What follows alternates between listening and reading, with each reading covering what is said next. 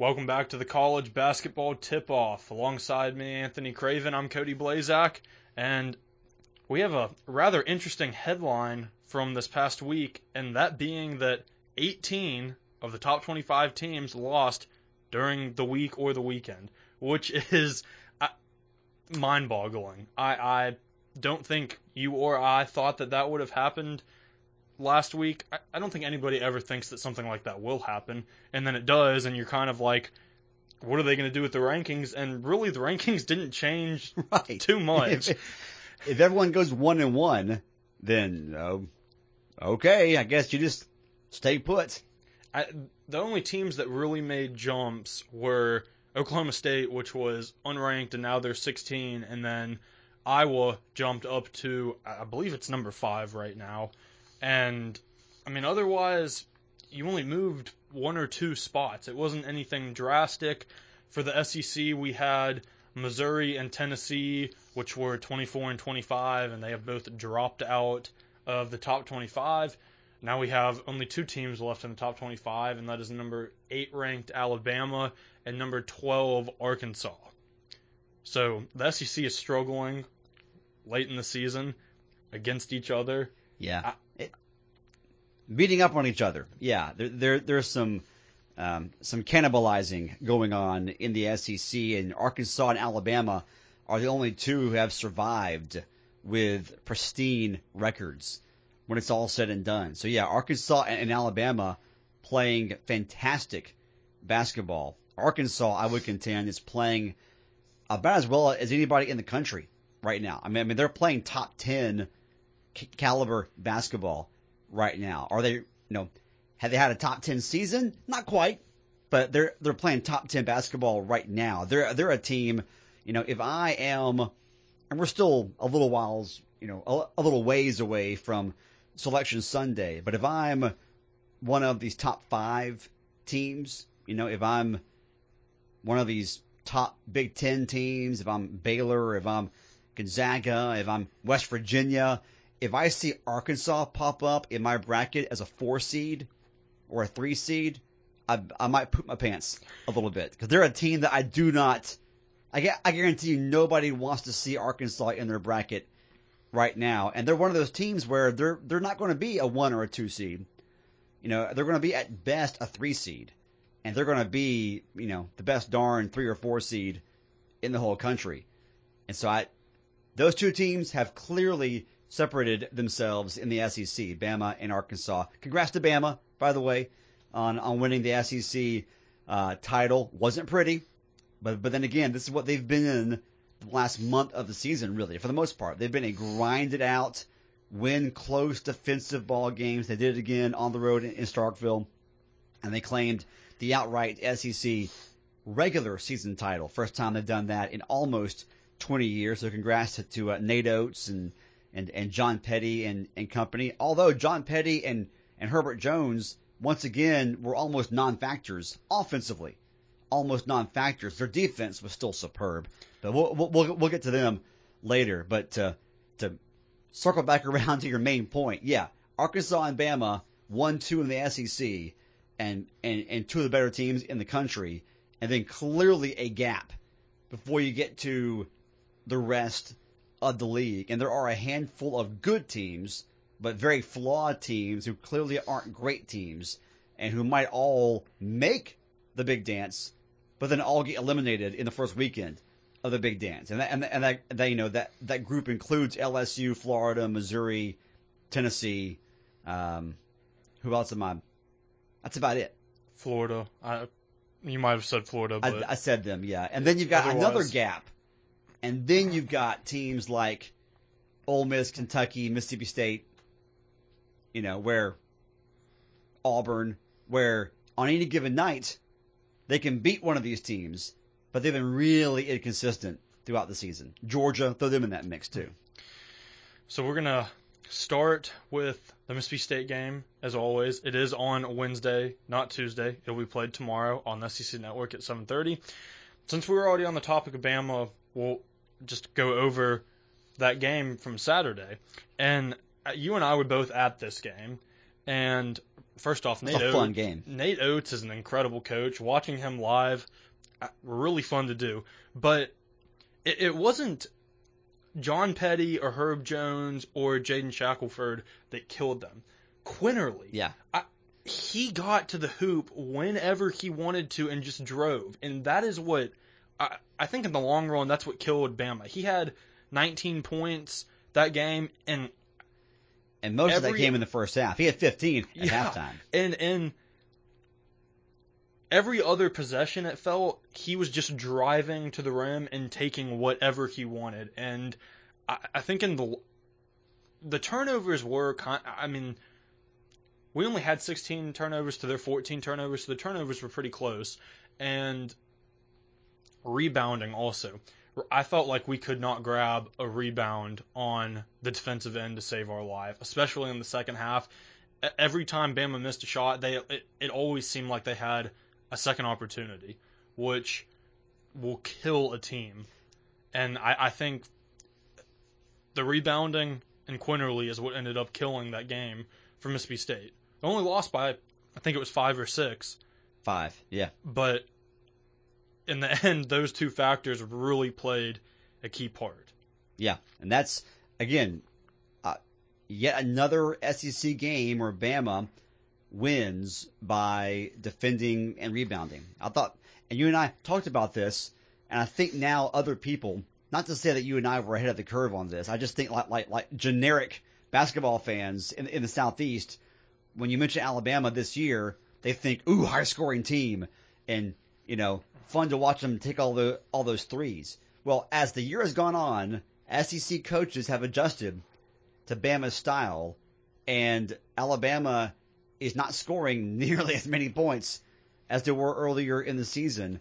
They're still that same kind of offense, but they rely now more heavily on players like Quinerly and Shackelford, who are guys who can get to the rim. Uh, John Petty, as good as he is, is is not a guy who can create his own shot off the dribble and, and get to the rim and finish at the rim against good defensive teams. Uh, he he just can't. I mean, there's, there's, a reason why he's still in college, you know, and hasn't. If he could have, at his size, if he could be a guy who creates his own shot off the dribble and gets to the rim and finishes and does so with regularity, he he would have been drafted at least last year, if not sooner. That's the way that the NBA works these days. I mean, they will poach college kids as quickly as they can if they're guards who can do those things. Um, for example, see Anthony Edwards, right, who had a very average season last year, but he's a guy who can not only can he shoot it, but he can elevate, he can penetrate, and he can dribble around you, through you. He's you know, if John Petty could do all those things, he would have been drafted already. So, so I think John Petty has maximized his talent at this level, and good for him. Uh, and uh, and it's it's paid off for him because I think he'll he'll get a shot at the next level. And in the meantime, in college, he's won now a conference championship with a chance to make some noise in in the big dance. But yeah, but but but they won this game with defense and rebounding, and I think people are now starting to realize, or or at least starting to starting to focus more on the fact that Alabama is probably the best defensive team in the SEC. And that's why they've won the SEC championship. And when they're hitting their threes, then they become a team that could contend for a national title. But it's a big if because they had yet another night in Starkville over the weekend where their three ball was not falling. And, and 25%. and most of that was because State had a really good defensive game plan, and State went small with their lineup, and so th- they became a quicker defensive team. But give Bama credit. I mean, they f- they forced just enough turnovers, and um, and they got those rebounds because when you when you play that offensive style, where you are taking a lot of jump shots, then you get the ball kicking off the iron and coming right back out to where the shooter is. So that's part of why Alabama grabs a lot of offensive rebounds because they're not taking layups and hook shots around the rim. So, so they're not having a fight with larger bodies down low for rebounds. They're just trying to, you know, the guards are some of their leading rebounders on the team. Uh, so fun game to watch though. I mean, I mean both teams were, were just getting after each other. Physical game. Referees let them play. Uh, there were probably some times where the officials, you know, sort of blew it. It wasn't the greatest officiated game in the world, but it, you know, it went both ways. You know, there were neither coach. The fact that neither coach got, got called for a technical in that game is remarkable because because both of them were just getting on the officials constantly. Both both teams had 17 fouls apiece, so it was even when it came yeah. to. Oh yeah, they, they wanted the game it didn't to be favor even. one way or the other, No. but it just was a, an oddly officiating game, mm-hmm. but a fun game to watch. State comes out on that losing end. Now the question is, can State finish strong? They have two road games left. Both are winnable, but State could also lose both of them, and it wouldn't be uh, a shock. So, so can they finish strong and go into the SEC tournament with some momentum and be one of those teams who plays on the second day of the tournament and be one of those teams that I mean, almost every year we we, we see a team that begins play on Thursday and they're still playing on Saturday in the in the in the semifinals. You know, somebody makes a little mini run. You know, State could be one of those teams, but I'm intrigued to see how they bounce back after they left it all, you know, all out on the court and had their opportunities. I mean, their their defense, State's defense in half number two against Bama, that's as good as anybody has defended Bama all year long. And Nate Oats said as much after the game. I mean, They, he, he, they turned he- that game into a. It was 12 points until like it was. I remember there was a time in that game where it was a three point game, and we just could not hit a three. no, And I mean, we only ended up losing by five, which Yeah. it's two possessions. It's not like we got crushed, and we did this both times we played Bama. Yep. But going into or playing Texas A&M a well rested. Might might be a little rusty though. Might be rusty. Rusty. Wait, get, quick editor's note. We're recording this on a Tuesday. There is still a you know a 24 hour period for A and M to fail enough COVID tests again that this game does not get played. I'm hopeful it gets played. If it does get played, it's their first game in in how long, Cody? Uh, since the Big 12 challenge, which was uh, before February. Uh, the Big they- 12 gave A and M COVID as retaliation for them leaving the conference eight years ago. they did not play a single game in February. All 28 days in February. I know it's a short month, but That's four entire weeks. yes, they didn't play a single game. They've not played in a month, which And when's the last conference game they had? uh, I believe it was the week before. It's been five or six weeks. It has been January 26th. At home versus LSU was their last uh, conference game they played. So it's been Wow. it's been a while for the Aggies. five and a half weeks. Yeah. Uh, On paper, Mississippi State should win this game because of uh, we've seen it recently. I think teams coming out of COVID breaks It, yeah. one in particular, Baylor, especially when they play a good team like Kansas, they played uh, in the midweek series. They they had a game. I don't remember who they played. They ended up winning that game, but it was close. It was Yeah. Iowa State, I Yep. believe. They almost lost that game, and then they went in and played Kansas, and they blew it, and that was their first loss of the season. So.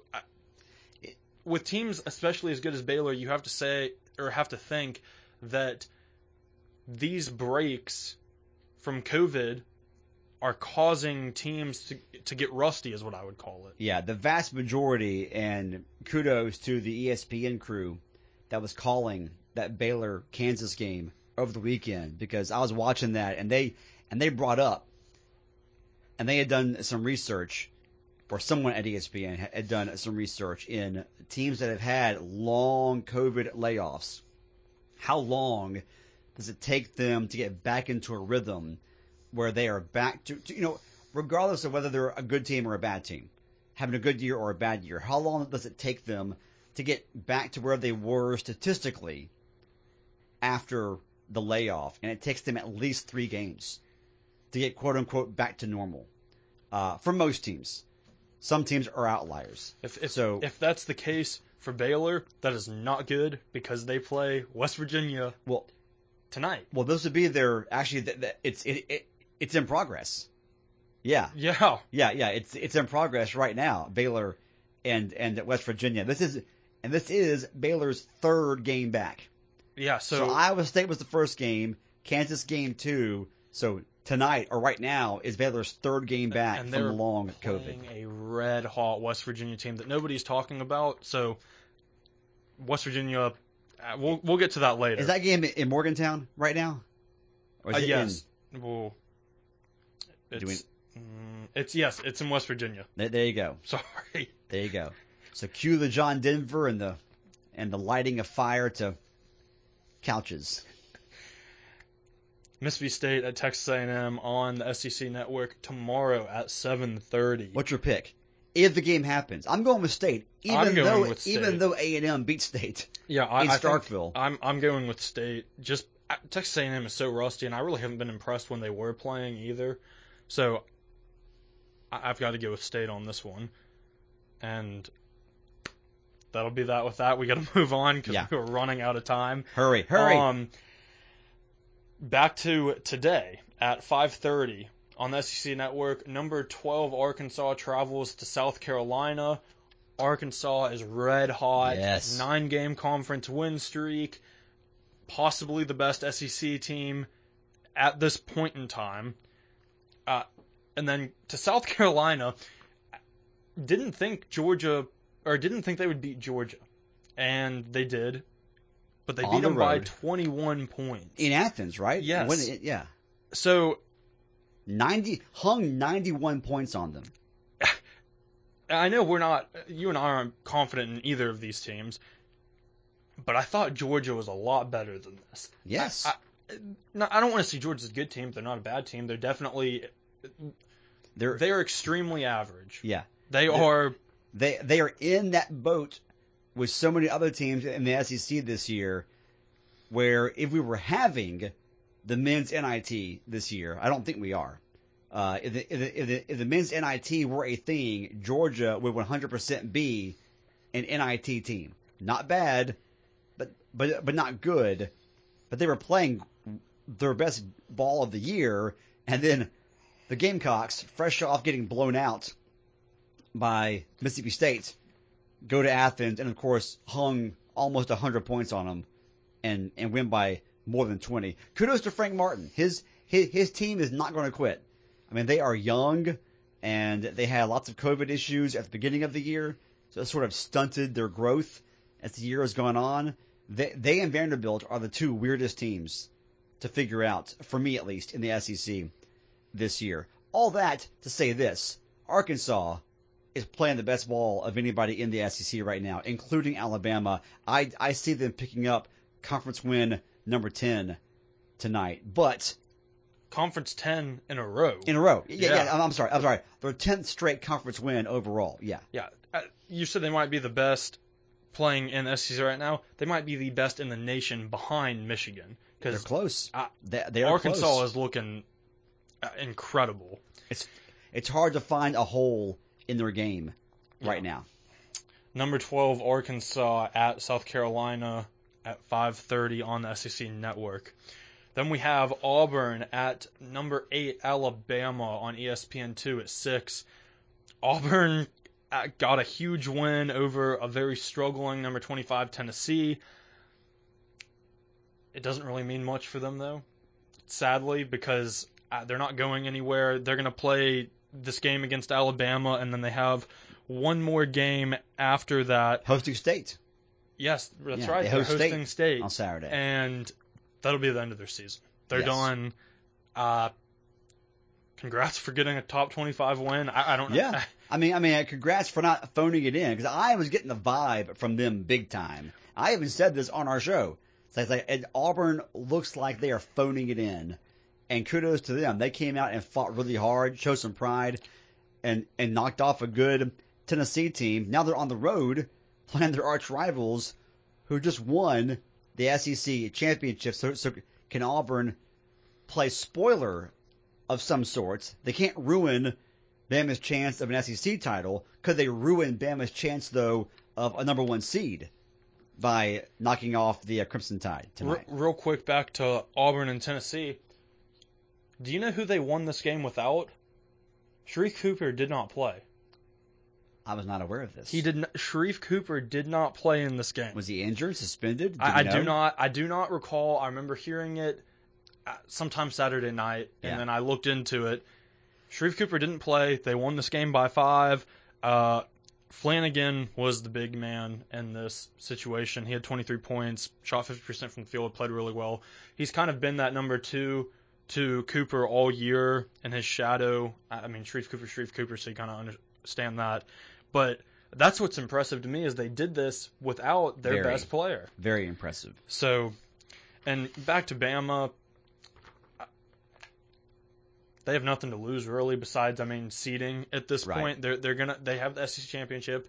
Uh, They yeah they're they're locked into the n- number one seed for the conference tournament, but it is their arch rival. They have a chance to. This is probably the best game for Bama to play post celebration. mhm. You know because Yeah. you know if you're going to avoid a letdown, who do you want to see on your schedule? Your arch rivals, right? So I think Bama will still be invested emotionally, and I mean they saw all these teams in the, in the top ten lose last week too. So I'm sure they still think in the back of their minds, listen, if we close this thing out and win the SEC tournament, we have a really good shot of getting that last number one seed. So a lot to play for still for Alabama. I think at home they get the job done. and I, this will be senior night for them too, I believe. So there's even more of an And incentive. that's a veteran team, yeah, Yeah. with with a handful of seniors on it. Real quick to John Petty on that Alabama team. He's senior and everything, but we were talking about him at the beginning of the show, and he's always seen as this top scorer and big time player. But one thing I really noticed, which might really help this Bama team in the long run, he doesn't get a lot of assists, but there's this stat in hockey that is the pass to an assist, and you get like a point for all of that stuff he has had a, especially in the Mississippi State game, he had a lot of passes Yeah. that went to the assist of the point, and he doesn't get a stat for that or any credit, but that is huge. And I, I mean, he probably would have had anywhere from eight to twelve of those in that game. I mean, just a very good distributor. It's a good passing team Yes. overall, and and you're right. Petty has that up on most possessions. You're going with Bama on this yeah, one. yeah. Uh, alrighty. Auburn at number eight, Alabama on ESPN two at six. Tonight. Next game, we have Vanderbilt at LSU on the SEC Network at 7:30. Vanderbilt got its third win. I don't know how, but it happened. They, they, they, beat Ole Miss. Spoiled their season. Woo. Anchor down, baby. Uh, Vanderbilt does have more wins uh, in the conference than Texas A&M, but they are still in last place because of their winning percentage. Uh, Kind of just luck of the draw with A&M missing so many games, and then LSU against Arkansas on Saturday.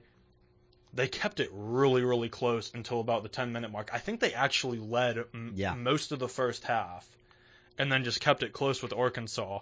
And with LSU losing the games they have been recently, uh, their seeding is just dropping. Yeah. They're they're They- I mean they I would have to win. assume They have to win tonight. yeah, they have to win. They should win this game. Uh, hey, you know, you never know with Vandy, honestly. I mean, Yeah, I mean, neither of these teams are great defensive teams, so it could be a high scoring game. LSU is yet another team in the SEC that's, for me, very confusing because I watch them play some nights and I think, man, that's a really good team, and then I watch them play a different night and I go, uh, how come what, did, did, did they forget how, how to score? What what happened? You know, how can you score ninety something one night and then struggle to score seventy the next night, playing the same caliber of opponent? Uh, so they've been up and down, but they've they've done a good job. LSU has all year when when they're at home. They they beat the teams they're supposed to. They should have no. They should have little problem tonight against Vanderbilt. Although Vanderbilt could score some points. very possible. Uh, very, uh, it could be. Just with Vanderbilt, you never know. So, I I mean, it might be a blowout, it might not be. We'll find out tonight at 7:30 on the SEC Network.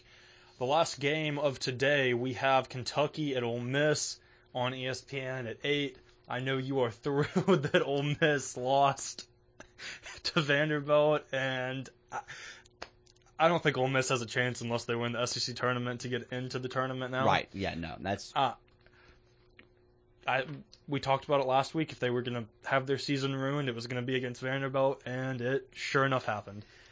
and and Kentucky lost at home to Florida to ruin any small chance they had of building an at-large case, you know, an at-large berth case for themselves. Now, so now both teams are now firmly in the category of got to win the SEC tournament. Kentucky's going to do it. They're going to do it. Will they win tonight though in Oxford? I'm gonna say no. I don't know. I mean, I mean, I would think it's, I would laugh if they did.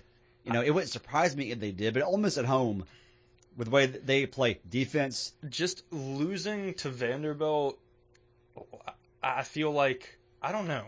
I think I will take Kentucky actually, just spice things up. um, I, we'll find out. Eight o'clock tonight on ESPN. Moving on to tomorrow, we already covered the Mississippi State at A and M game. The other game for that day is the Missouri at Florida game, which is on the SEC Network at 5:30. Missouri just dropped out of the top 25. Florida has been up and down all year. They've been in it for like two weeks. Both teams seem like they're struggling. Or Florida is on a three-game winning streak, but they Mhm. just I- I- it doesn't feel like a comfortable winning streak. They just seem to struggle, and uh, Missouri's lost four out of their past five games. Really struggling. Uh, It's it's a game of the struggling teams in the SEC, is what it feels like. I mean, two teams who who, who are still good, but yeah, but but they have struggled ever since they reached the pinnacle of their seasons, or or, or at least the pinnacle of their play on the court earlier in the year. They have regressed since then. Still two teams though that should easily be in the big dance. So good matchup. I mean, this is a a matchup of two teams fighting for fighting to improve their seeding and fighting to be in a in a a scenario where they're not having a sweat at all on selection Sunday. Because let's be honest, even though both these teams were just recently in the top 25, the loser of this game goes into the SEC tournament, I think, wondering what happens if we lose one more, you know, bad game. You know, what what could happen? Could could we be sweating it out a little bit? I don't think so, but I know it, it, it would mean a lot to both these teams to win. I think Florida continues their their better play as of late, and uh, and Missouri's recent struggles continue. I'm going to agree with that one. Missouri at Florida on the SEC Network at 5:30, and then Thursday we have Vanderbilt at Cincinnati Okay. at six o'clock. Vanderbilt Why? might get another win. We don't have much on that one. We're gonna run through the top 25 here real quick. You do it fast. Oh, okay. Number 25, Wisconsin. This is today. Uh, at number 23, Purdue on E ESPN2 at 8. We have number 15, Texas at Iowa State. Number 18, Texas Tech versus TCU. Number 6, West Virginia. Already on. Yeah. yes, Already versus happening. number 3, Baylor. And then another good game tonight is number 4, Illinois at number 2, Michigan. That's all the time we have. Uh, alongside me, Anthony Craven, I'm Cody Blasak. we we sort of did it. And that's it for us today. We'll talk to you again Saturday.